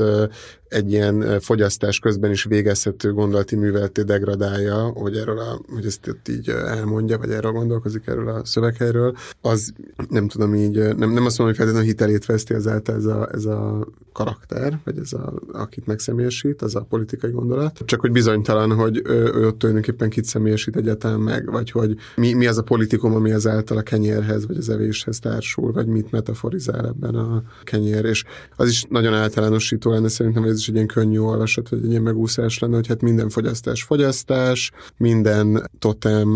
vagy minden tabu totemmé válik, minden totem termékesül, igazából a kanibalizmus is csak egy visszanyúlás, mint az ifjúsági kultúra teszi, a, meg a hippi mozgalom teszi különböző, nem tudom, egzotikus vagy arhaikus formákhoz, és akkor ez kisajátítódik, és igazából ugyanúgy áruvá meg felületé válik, mint a burzsázia számára a Hermes táska, meg a Mercedes. Tehát, hogy nem, nem de ez is nyilván túl um, egyszerű megfeleltethetőség lenne, ezek nem, ezek nem egy ilyen egyenletben képzelendőek el, azt hiszem, de hogy, hogy nekem az Mindenesetre tök izgalmas volt, amit mondtál Anna, és erre a konkrét jelenlegi beszédhelyzetre is egy jó megoldása, hogy összeolvasható az utolsó inzert az utolsó blokkal, hogy a, a, a kanibalizmus és a film kanibalizmusa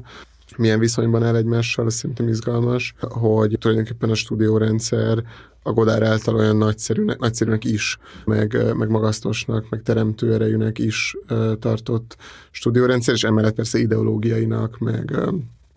meg hatalminak, meg minden gondolkodást előkódolónak is tartó stúdiórendszer, hogy felszámolja magát eddigre, egyidejűleg persze más önfelszámolásokkal. Az mit vetít elő a film jövőjéről, amikor megidéz például ö, ugye egy Dumas karaktert, Latremont, hogy akkor, tehát hogy közben ugye maguk a figurák, akiket megidéz, maga az, idé, az idézés technikának a tárgyai, vagy amiben megvalósul, azok is már nagyon ö, referencialitástól, impostorságtól, idézettségtől áthatott alakok, nem csak a Godár által, hanem úgy értem, hogy a konkrét irodalmi megszületésük pillanatában. Tehát ebben is, és ugye ez egyáltalán nem azt jelenti, hogy a film általi gondolkodási művelet nem újdonság lenne, csak hogy ezt is köti történetileg, és, e, és ettől is válik még brutálisabb, vagy még totálisabb cezúrává a kanibalizmus, tehát hogy mindaz, ami ön, ön, önfe, önemésztő, vagy önfelemésztő, az, az egyszerűen milyen mér, mérvű, vagy milyen léptékű az, ami, ami, ami elfogyasztja önmagát. Hát igen, ugye itt odafutunk ki, és én ezzel így tudok menni, hogy a kanibalizmust azt alapvetően egy ilyen filmpoetikai metaforaként is értelmezhetjük itt a Godárnak a ö, filmről, moziról alkotott elképzelései mentén. Tehát, hogy ugye a, a, arra példaként, hogy itt a film ö, valamiféle radikális hibridként működik, tehát nincs olyan, hogy lenne valami, hogy a filmszerűségnek lenne valami ilyen autentikus, önidentikus mi volt, vagy egy valami mentén kijelölhetne. Tehát nincs egy ilyen eszenciális filmszerűség. A, a, a film az folyamatosan bekebelez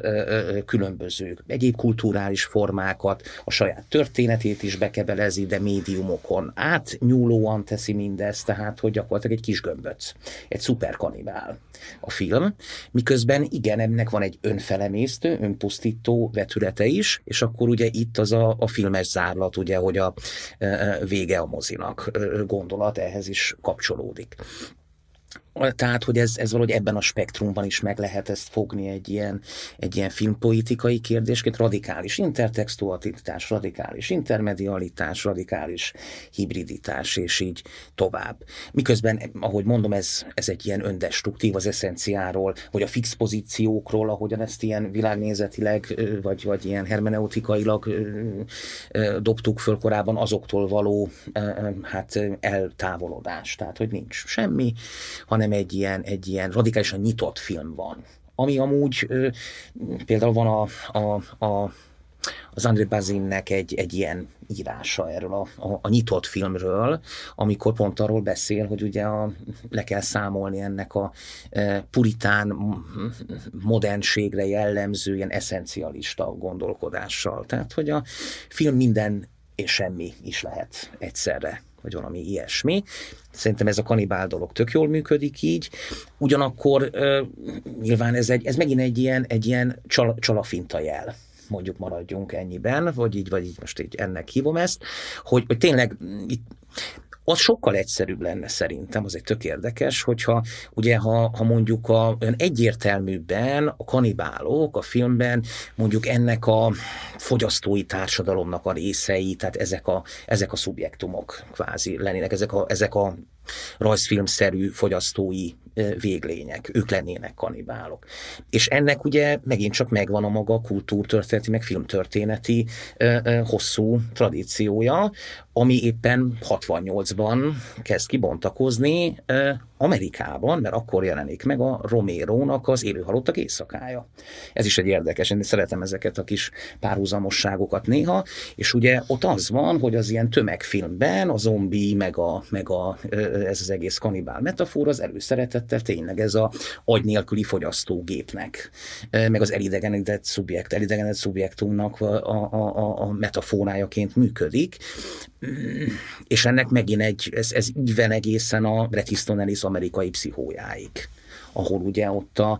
fő szereplő sorozatgyilkos, az valójában megint csak egy ilyen szuperpredátor, aki eljut addig a saját praxisában, hogy már nőket kell ennie. És akkor ott ez a szexuál kanibalizmus megint csak egy ilyen fogyasztókritikaként működik, na csak azt akarom kihozni, hogy a Godár ennél meg trükkösebb. Igen. hogy akkor így valójában a, a forradalmárok lesznek a kanibálok, és hát akkor elgondolkozhatunk megint ezeken az kritikai és önkritikai mm, mozgásokon, hogy ugye tényleg a forradalmár, mint fogyasztó egyáltalán, az is elképzelhető, az is rabja ennek a, ennek a posztapokaliptikus vidéknek valójában. Tehát ugyanúgy nem tud, lehet, hogy az, hogy ő ki akar ebből lépni, a forradalmi erőszakkal például, az is csupán egy bizonyos ilyen rekuperációt eredményez, az is ugyanúgy megragad ebben a társadalmi, hát kényszerállapotban, ami a, ugye a karambolnak a világa. És ők is ugyanennek a teremtményei. Vagy nem tudom, vagy amit most mondok, ez, ez lenne mondjuk egy ilyen kritikai olvasatnak a lehetősége. Hát ráadásul ugye nem is, tehát hogy abban, ahogy bemutatja a francia vidéket, és abban, ahogy mondjuk együtt sétálnak a a, ez a házaspár a Hüveik Matyival, meg a Brontéval, és belakják így azokat az erdőket is, meg, a, meg, meg azokat a, a mezőket is, mondjuk amikor ott van egy ilyen, egy ilyen lövöldözés jelenet a, az egyik stoppossal, a bálszámóval, tehát hogy, hogy ezt a vidéket belakják, és ahogyan a, ezek a kanibálok, vagy ezek a fiatalok jelen vannak ebben a vidékben, ez nem egy ilyen radikális kivonulás igazából, hanem egy újabb helyszíne ugyanannak a vidéknek, aminek eddig is láttuk a helyszíneit, tehát hogy valahogy így azt is elbizonytalanítja, Sőt, hát hogy... az Ambiazemski, aki a, kicsit egy vezetőnek tűnik a gerillák között, vagy legalábbis egyszer úgy szólítják meg, mint hogyha tehát mint hogy egy ö, tekintét megszólítasz. Feltűnik korábban a, a koncert jelenetben besél, átsétál a majorságon, és amivel csak azt akartam mondani, bocs, hogy közben csak azt akartam mondani, hogy a film időbelisége mellett ez a térszerkezet is nagyon bizonytalan, hogy ez a majorság például messze van-e a védelmet vagy rejtek helyet adó erdőtől, és a tér az időérzékeléshez hasonlóan ugyancsak egy ilyen kizökkent módon működik. Tehát, hogy sosem tudjuk, hogy hova jutunk azokon az utakon, meg a mellékutakon, meg hogyan lehet végül eljutni. Ugye abba, végül eljutnak ugye a mm, szülőkhöz, és mm. ott a, ez a szülőgyilkosság megtörténik, de, de, de egyszerűen nem, nem tudjuk, ez egy ilyen delokalizált kiterjedés, ami ott, a, ami ott egy útvesztő, az a francia vidék, ez egy útvesztőként működik, és hát igen, és akkor ezek a kanibálok meg, meg ott rejtőznek az erdőbe, mint az indiánok, ugye, és akkor itt megy ez a indián metaforika, amit a Godár megidéz ugye elméleti szövegeknek a felvezetésével is. Egyrészt, másrészt meg ugye ahogyan ezek a hippi, hippi forradalmárok ott gyakorlatilag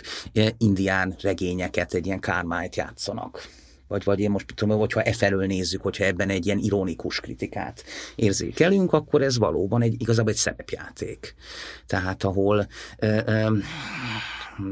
hogy is mondjam, ahol a forradalmi erőszak egy ilyen indián játékként viszi magát színre az erdőben. Sőt, ezt meg is előlegezi azzal, hogy amikor elindulnak az otthonukból, akkor ugye beszállnak az autóba, és megtámadja őket egy indián ruhás kisgyerek, vagy ez Igen. az első ilyen összeütközés, Igen. és és szerintem ezek fontosak, vagy hogy ezek az ilyen teljesen randomnak, vagy esetlegesnek tűnő motivumok, ezek, ezek fontosak, és ezeket így végig is viszi, akár mondjuk abban a jelenetben, ahogy megjelennek, nem tudom, teniszütők, meg mindenféle a szabadidőhöz kapcsolódó tárgyak, amik fegyverré válnak a, a kezükben, vagy az, hogy ez az indián ruhás gyerek, ez valóban fenyegetést jelent abból a szempontból, hogy nehezebben tudnak tőle elindulni a, azokról, amit mondtál, Mário, meg azt, azt két dolgot akartam mondani. Egyik, hogy a, az, hogy a Godár milyen egyrészt az, hogy befogadóként milyen morális kritika vagy elismerés alá vonja valaki a Godárt, másrészt az, hogy ő milyen morális kritikával illeti a, a szereplőit. Szerintem azt, azt is az játsza ki, vagy, az, vagy ettől a készítetéstől is úgy tudunk megszabadulni, hogyha valahogy alávetjük magunkat annak az izgalmának, ahogy, a, ahogy amiről eddig beszéltünk, hogy a filmet egy palimpszesztként, egy magát folyton újraíró műveletként képzeli el, és hogy, hogy csak az anyagyilkosságra akartam visszatérni, hogy ez egy iszonyú erős, egyrészt gyönyörű, másrészt rettenetes és maradandó kép, ahogy a megnyú, az anya által megnyú, megnyúzott nyulat átítatja az anya kiömlővére, és hogy igazából, most ezt nem akarom nagyon debilen, vagy nagyon egyszerűen metaforizálni, de hát mégiscsak minden bűn ezekben a filmekben újabb bűnökre íródik rá, meg rakódik rá, és, és nem, olyan értemben nem pszichologizálja ezeket, vagy nem emeli ki, nem, nem nem, nem is azt, hogy nem tesz különbséget, vagy nem ad nyomatékot, de hogy, de hogy nem egyes bűnök motivációjával foglalkozik, hanem ezeknek a akár vizuális viszonyrendszerével is. És azzal, hogy ebbe hogy jön be a film, mint ezeknek a lehető legérzékibb közvetítője, és csak ezt akartam megmondani a kanibalizmusról, hogy persze ezzel a nyitott film gondolattal tudok menni, bár az is egy eszenciális tulajdonság lehet, hogy ez az a művészeti ág, ami a legintegratívabb, vagy, vagy nem, vagy ez pont, hogy nem egy eszenciális tulajdonság, mert, mert a Godard esetében ugye elég bizonytalan, hogy mondjuk a filmet vagy a videót tartja integratívabbnak, és hogy, hogy ha, a kettő, ha a kettőre ez egyaránt igaz, akkor nem lehet nyilván eszenciális tulajdonság egyiknek sem.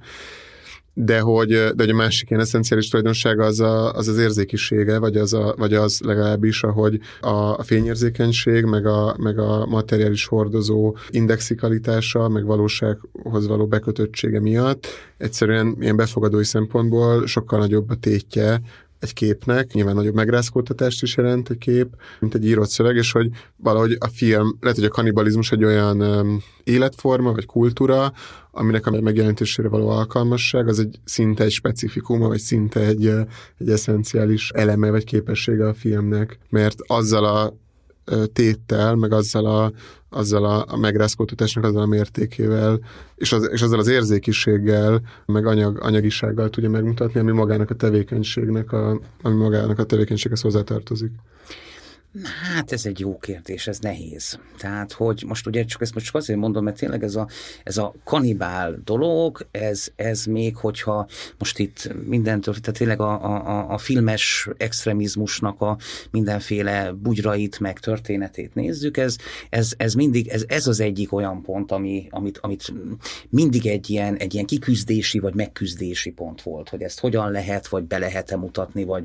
mit kezdünk ezzel. Tehát, vagy nem azt mondom, hogy egy ilyen ábrázolhatatlan vakfolt, vagy valami, de azért tényleg ezzel mindig küzdtek. Például a Pazolininek ugye a szállófilmjében, ott a leges legvégén van egy olyan rész, ahol ez a kanibalizmus motivuma lappangva már oda ott van, de az az az a pillanat, amikor ugye mi már csak reflektáltan kamerán, meg optikai rendszereken között ugye ott az ablakból nézik egy távoli jelenetként, ahol ott kulminálódnak a kínzások, és ott vannak erre utaló nyomok, de, de azért kerülik tehát hogy ott még a pazolinál se jön át ez teljesen. És, ez, és aztán itt lehetne ezen elmélkedni, hogy mikor, hol, Greenaway-nél ugye vannak izgalmas kísérletek arra, hogy a kanibalizmussal kezdjen valamit, de, de ez mindig egy, mindig egy eh, nagyon nehéz ügy. Uh, tehát ez, egy, ez, na, ez, ez, a, ez a, hogy is mondjam, az egyik ilyen per excellence tiltott kép. Igen, de, de akkor, pont akkor, ez, akkor... szerintem pont ez az érdekes benne, nem, hogy, valahogy, a, hogy ez tud tiltott képé válni, hmm. nem? Tehát, hogy vagy, vagy hogy pont, pont ettől lehet ez a filmnek egy ilyen eszenciális sajátossága, hogy tud a kanibalizmus tiltott képé válni, míg mondjuk az irodalomban talán kevésbé nem. Vagy de akkor, akkor nem, de hogy akkor azt, amit mondtam, annak az ellenkezőjét is rá tudok kérdezni, hogy akkor a film az, ami a leginkább az optikai rendszerek általi közvetítettsége miatt a leginkább meghamisítja a kanibalizmus, tehát hogy ez egy olyan terület, amire nem szabad belépnie egy, egy közvetítőnek. Um, nem azért, mert tiltott kép, hanem mert ellenkezik a természetével? Hát én, nem, én ezt nem biztos, hogy el tudom dönteni, hogy most a, a kanibalizmussal akár más médiumokhoz, vagy művészeti ágakhoz képest a film milyen módon, vagy autentikusabban, vagy nem tud-e közelíteni, de az én egy kicsit, de úgy látom, hogy, hogy ez egy ilyen megküzdési terep, tehát ez itt állandóan vissza-visszatérnek bizonyos szegmenseiben a vizuális kultúrának, vagy bizonyos filmesek, ez egy ilyen, ez, ez hát most kanibalizmus, ugye hát a, a, hogy is mondjam, a kortárs popkultúrának ez egy ilyen alapvető motivumává vált, mióta ugye a 2000-es évek óta elöntöttek minket a zombi filmek a totális mainstreamben, és folyamatosan olyan képeket látunk, vagy mutatnak, ahol emberek, úgymond emberek embereket esznek, tehát hogy azt is mondhatjuk, ez már maga a banalitás, mint olyan. Mm. Tehát, hogy ö, ö, ezt így is elgondolkodhatjuk, tehát tiltott képből egy, egy a magának a banalitásnak a, a, a, a vizuális közhelye, tehát hogy a csúcsává vált ez az egész dolog. Ugyanakkor a Godárnál, most itt visszaugorva, ez meg egy ilyen, ez megint egy ilyen teoretikus csapda. Tehát annyira megkontextualizálja ezt, hogy akkor ott minden van. Tehát, hogy tényleg akkor most akkor, na, akkor meg kéne ezt nézni a Freud alapján, hogy van ez? Mert bevágja a totem és tabút egy inzerten, és akkor oké, okay, akkor most ennek mi van a hogy is mondjam, a, a, a, a modernség előtti népekhez mi köze van a e, bizonyos nem modern, nem kapitalista társadalmi struktúrákhoz, azok belül ez mit jelent, az emberi válásnak az antropológiai folyamatában, ugye mit jelent a kanibál lakoma, mint olyan, ami ugye valójában egy, egy, ugye egy szülőgyilkosság, és akkor itt megint a filmben ott van ez a motivum, és ugye ott az apának a, a felfalása, az, amit a Freud kijelöl, egy ilyen ilyen, egy ilyen a, a kultúra határ pillanatának. Gyakorlatilag, hogy ugye ott a, az, az apa fiai összeszövetkezve elfogyasztják az apát, és ebből lesz aztán a totem és a kultúrának a kezdete, ami alapvetően igazából a, az apának való halálán túli engedelmesség ből ered, és a bűntudat motorja működteti, és akkor erről megint lehetne dumálni, hogy ez most ezzel mit kezdjünk, ezzel a Freud-féle hát kulturális mitológiával gyakorlatilag, amit ő ebből összerakott, de, ennek, de ez is találhatunk elemeket a, a, a Godard filmben ahhoz, hogy ez így ö, ö, felvetődjön. De amúgy, ugye ezt mondtad, ez nekem nagyon tetszett, hogy, ö, hogy, a, a, a, hogy a filmben az, az autók az olyan, mint egy pisztoly el fog sülni, az karambolozni fog a kocsi. És hogy akkor, ez nekem nagyon tetszett ez a gondot, de nekem is eszembe jutott egy ilyen valami, ilyen, ilyen banál, akár banálisnak is tűnik, tűnhet ez a izé, ez a fordulat, tehát, hogy ennek kapcsán tudjátok, a forradalom megeszi gyermekeit. Yeah. Oké, okay. de amúgy, hogyha ezen túllépünk ennek a banalitásán, tehát azért, mit tudom én, azt is tudjuk ugye, hogy ezt kimondta, ezt a Zsironnak az egyik szónoka, ez a Vernió nevű figura mondta 1793-ban, ahol a teljes idézet úgy hangzik, hogy a forradalom, mint Szaturnusz Mm. sorra megeszi a gyermekeit, és ugye ez az egyik úgy, hogy a forradalomból despotizmus válik. De itt a Saturnus az érdekes, mert ugyanis ez arra utal, hogy ugye, e, e, hogy is mondjam, míg a Freudnál a gyerekek eszik meg az apjukat, itt a Saturnusnál egy fordított mozgás van, ahol ugye az apa eszi meg a gyermekeket.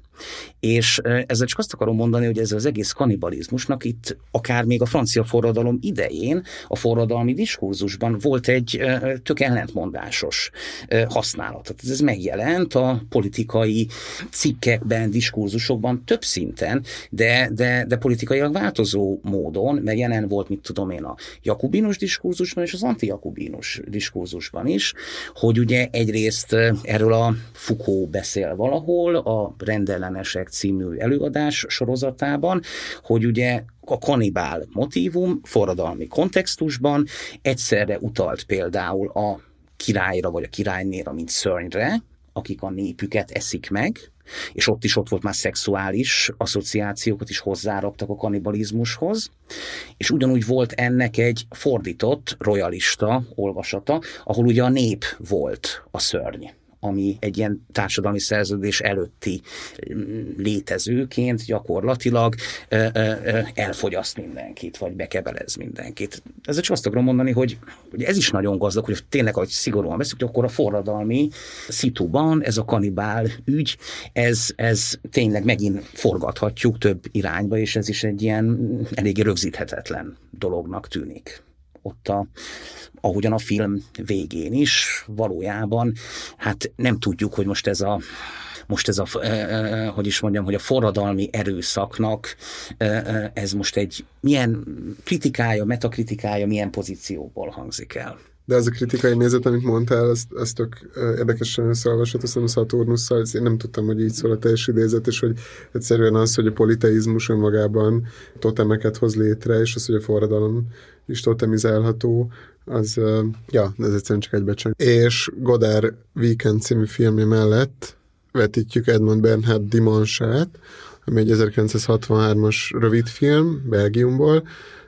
ami azért érdekes talán csak, mert a belga avantgárd ez egy nagyon gazdag területe a filmtörténetnek, de, de mellőzött, pedig például olyan divatok, mint a amerikai filmtörténetben nagyon elismert helyen szereplő naplófilm, vagy a Jonas Mekas-nak a praxisa, az, az például több belga rendező is tovább viszi, például Boris Lehmann a leghíresebb közülük, és ő, ő az egyik, aki ennek hálásak lehetünk azért, hogy a Dimans így újra előkerült, kevés szöveg, ami született erről a filmről, az egyiket ő írta, és ez egy megrendelésként indult, az Oktatási Minisztérium kérte fel Edmund Bernhard arra, hogy csináljon egy filmet arról, hogy milyen szabadidős tevékenységek vannak, miket lehet csinálni egy vasárnapon, és hát aztán valami egész más, vagy valami ilyen értelemben nem felhasználható, vagy ilyen tanulságokkal nem szolgáló film lett belőle. Igen, és azért is választottuk ezt a filmet a Godár mellé, egyrészt azért, hogy egy picit kössük a, ezt a vetítést a Filmklub korábbi vetítéseihez, amikor sokat foglalkoztunk kultúrfilmekkel, például néztük a, az utak a Szépség és Erő felé című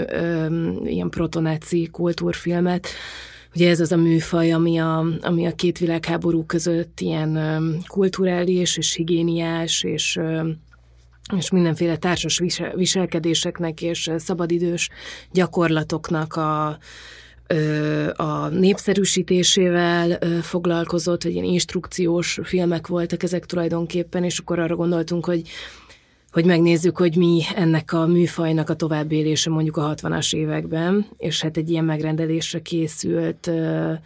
ö, film arról, hogy mi a szabadidő, ezt, ezt izgalmasnak találtuk egyszerűen összeolvasni a, a kultúrfilmnek a filmtörténetével, illetve szerintem egy érdekes, vagy, vagy kicsit aláhúzza a weekendnek azt az aspektusát, ami miatt a szabadidő programban szerepel, vagy ami miatt úgy döntöttünk, hogy hogy vetíteni szeretnénk, és, és arról meg így kérdeznélek titeket, hogy ti mennyire látjátok erősnek ezt a párhuzamot a két film között, amit mondjuk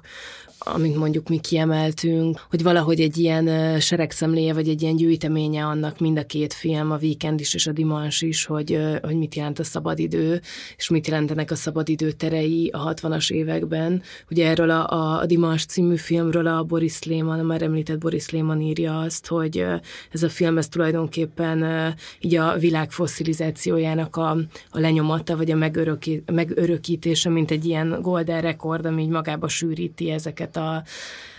helyszíneket és időtöltési formákat és érzeteket, amik a szabadidő eltöltéséhez kapcsolódnak, és hogy valami ilyesmit én látok a, a weekendben is, ami egyszerre a, a gyűjteménye annak, hogy mi a film, vagy mi volt eddig a filmből a, a legfontosabb, a legesszenciálisabb, és mi, vagy mik azok a, a fogalmak, amik a társadalomnak a szabadidő képét meghatározzák. Szóval, hogy ezt a párhuzamot ezt így érzékelitek-e a két film között? Igen, hát én, én érzékelem, én, nekem nagyon, tehát hogy szerintem egyrészt nagyon érdekes ennek a filmnek a hangsávja szintén, vagy, vagy hát mindenképpen egy olyan zene, ami, hogy mondjam, így hozzájárul ahhoz, hogy a, a szabadidőről, mint illúzióról, vagy, vagy szemfényvesztésről tudjunk gondolkozni. És, és hát nyilván az ehhez társuló képek is. Tátongon üresek, bujkálás van bennük, bujkálás és nyilván az kapcsolatban megfigyeltség, vagy épp, vagy épp olyan automatizált tömegek, mint, mint amilyen automatáknak tűnnek a weekend főszereplő, akiknek a tekintetét a, csak a labda mozgása határozza meg, mondjuk a, a, abban a jelenetben, ahol talán az egy, azon kevés jelentek egyik, ahol, ahol tényleg sok ember egyszerre jelen van a foci stadionban, a Dimansban. Nekem abban, abban is kapcsolódik a weekendhez, hogy egyrészt ezzel a kivonulás eszménnyel is leszámol, vagy van, van benne egy jelenet, amikor egy férfi fut az erdőben, és hát nyilván ezek spekulatív dolgok, vagy, vagy, vagy befogadó asszociációján múlik, de hogy számomra legalábbis nem a jó levegő és a, az eltávolodás lehetőségét veti fel, mondom, nyilván a, a, amiatt, a, a képi kontextus miatt, amely beágyazódik, és a, és a zenehasználat miatt. Szóval, hogy így a természet szerepe a szabadidőben, ez szerintem egy fontos párhuzam a két film között, vagy, vagy esetleg érdemes majd ráfigyelni a programban. És a másik, amit akartam még mondani, hogy, hogy ugye a Filmklub eddigi ciklusában sokat beszéltünk a kamera jelenlétéről, mondjuk a városban, meg a, meg a megfigyeltségről, meg az ellenőrzött, és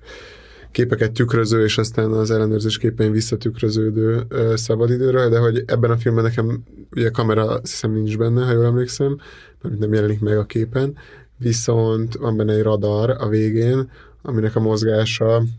elég hasonló a, az a szintén ilyen, mint ilyen húzalon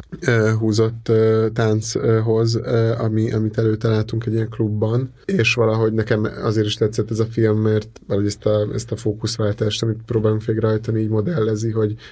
tehát, hogy mint hogyha megfigyeltség, mert egy olyan banalitás lenne, amiről már úgy nagyon szót se kell ejteni, vagy hogy úgy külön meg se kell mutatni, hanem egyszerűen csak, egyszerűen csak evidens, hogy egy képi síkra vagy egy helyzetbe hozható egy gép mozgása és egy emberi test. Hát ez egy nagyon spooky film igazából én teljesen ráparáztam. Egy nyomasztó. Tehát, hogy most erre gondolok, hogy azt akarom mondani, hogy ez úgy, úgy spooky, hogy ebben van valami posztumusz. Tehát, hogy értve ez alatt azt, hogy oké, okay, most szabadidőről beszélünk, stb., de valahogy szabadidő valamiféle ilyen holtidőnek tűnik, és egészen konkrétan a holtak idejének. Tehát, hogy van ebben valamiféle, és látom ezeket a mm, emberi alakokat, akik bolyonganak ezekben az üres terekben, tehát tényleg, mintha ilyen kísértett járást figyelnék, vagy, vagy olyan figurákat, akik ugye halottak, de még nem tudják. Tehát, hogy valahogy én folyamatosan, én, én, én most egy ilyen, egy ilyen gótikus érzékelésbe voltam ennek kapcsán, de tényleg valamiféle, ez ilyen kísértett járta világként érzékeltem az egészet. Amúgy pont ebben az időszakban, 1962-ben készült el a Lelke Karneválja című film, ami egy ilyen kisköltségvetésű, ilyen kult horrorfilm, ami, ami egy kísértett film különben, és, és a, a dolognak az atmoszférája bennem így, bennem így, vagy előhozta ez a film is, vagy erre emlékeztetett, ugyanis az egy olyan film, hogy egy ilyen horror, egy tipikus horror tópot, trópot alkalmaz, ugye azt, hogy a főszereplő hölgy a film elején autóbalesetet szenved, beleesik az autó egy folyóba, ugyanakkor meg bámulatos módon megmenekül, és egy, és és így, hogy is mondjam, és elköltözik, és így történnek vele dolgok, míg a végén ugye a filmnek, most így lelövöm a poént, az lesz a, az lesz a fordulata, hogy ugye ez a női szereplő valójában meghalt, csak nem tudott róla. És akkor az az érdekes, hogy egy olyan valóságban járkál, kvázi kísértetként, amit, amit ugyanúgy ez az üresség életnek kéne megtöltenie, azokat a tereket, ez a vidéki Amerika, hogyha jól mondom, de hogy folyamatosan inkább ez a, ez a ez a, ez a hant, hantol, ez, ez az állandóan megkísértett tereknek a pillanat, egy ilyen hantológikus érzete van az embernek. Mindegy, ez egy távoli asszociáció igazából, de csak azt akarom mondani, hogy ez a foszilizáció, amit te említettél, az, az, az tényleg valahogy ö, ö, nagyon áthatja a filmet, mint hogyha egy ilyen, ilyen tényleg ilyen múzeumi leleteket, vagy valami, valami, hogy is mondjam, tényleg egy, egy olyan irányból tekintenénk vissza erre a filmre, ahol már valami, valami eltűnt világnak a, a rekvizítuma lenne ez. Tehát, hogy én ez, ezt a fura kísértetiességét én így, így tapasztaltam, vagy érzékeltem ennek, és hát lehet párhuzamokat vonni, igen, a, a, a, ebből a szempontból is a Godárral, főként ugye ez a, ez a, ez a rom világnak a detektálása. Hogy itt egy olyan világban, ami nem egy koherens, működőképes egész, hanem valamiféle, ahogyan mi ezt nézzük, vagy ahogy a film feltárja ezt nekünk, ebben van egy ilyen archeológiai, vagy antropológiai, talán, a, talán a, a, a, a, az antropológiai irány az a Godárnál erősebb, mondjuk így, ez a kultúrantropológiája a kanibál forradalmároknak, és így tovább, vagy ezeknek a fogyasztói robotoknak. Tehát, hogy ez, de ez a foszilizálódás, ezt, ezt a Godárra is passzolónak érzem. Igen, meg, meg talán a, a Bernhardnak a filmje azt is behozza, hogy tehát ugye ezeken a, a fosszíliákon keresztül a föld alá temetettséget, uh-huh akkor van egy olyan jelenet, amikor azt látjuk, hogy egy ilyen hajó megy a vízen, és akkor valahogy a hajónak a tetején látjuk a hullámokat, uh-huh. nem is tükröződni, csak ahogy így a, a, a megcsillanó fény, a hullámokon megcsillanó fény játszik így a, a hajóban, az így behozza a víz alá süllyedést, tehát hogy valahogy így az elmúlásnak ilyen különböző ö, materiális képzeteit nagyon behozza. Amik közben megőr, megőriznek. I- igen, igen, igen, igen, igen, is, igen, tehát igen. a pusztulás mellett így a fennmaradás is. Igen. De még talán így az erdőben menekülés is olyan, vagy, a, vagy ahogy így fut egy ember a fák között, ami tehát, hogy egyszerűen van, van valahogy az eltűnésnek, vagy a, a múlt elválásnak egy ilyen nagyon materiális vonatkozása igazából, és ez sok, sokféle érzet szinten behozza ez a film. A Partizán Filmklubban a vetítés mellett nagyon fontos elem a beszélgetés, a vetítést követő beszélgetés, és hogyha ebben szeretnétek részt venni, hogy közösen tovább ö, szállazzuk azokat a referenciákat, amiket most itt összegyűjtöttünk Annával és Márióval, akkor gyertek el ö, január 18-án 7 órára az 5 10-be, Budapest 6. kerület 5 utca 10, ahol megnézhetitek Edmond Bernhard Dimans és Jean-Luc Coder Weekend című filmjét. A beszélgetést pedig nagyon köszönöm Anna és Mário. Sziasztok! Sziasztok! Sziasztok!